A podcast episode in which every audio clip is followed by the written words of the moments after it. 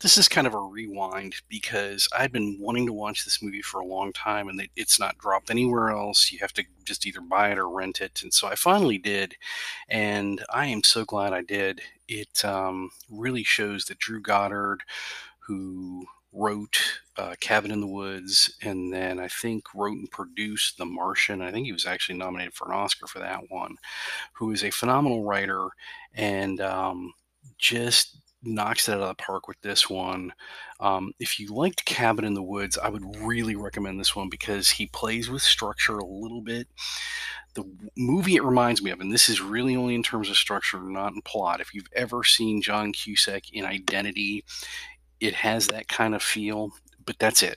That's the only comparison I make it to it is, and I don't want to spoil that movie at all, but basically it's the strangers in a motel kind of motif that has a thriller element to it. This reminds me of that just in that aspect. I don't want to confuse the movies, but if you like that and you like that kind of idea of the strangers, kind of noirish, kind of throwback kind of feel, especially with the direction, song choices.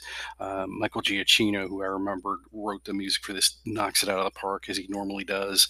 And then everyone else does a phenomenal job, but I cannot and will not, cannot get behind Dakota Johnson in anything. The, the girl can't act. And she does okay here, but she just... somebody else would have really taken what she was doing and probably blown it out of the water, but not her.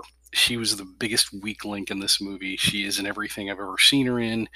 Um, meanwhile, Jeff Bridges, even Hemsworth is unbelievable in this. He does a really, you could tell he was really trying to play and do something different, and he does, and it works. Everything else works in this movie. Dakota Johnson does not. That does not kill the movie. It just...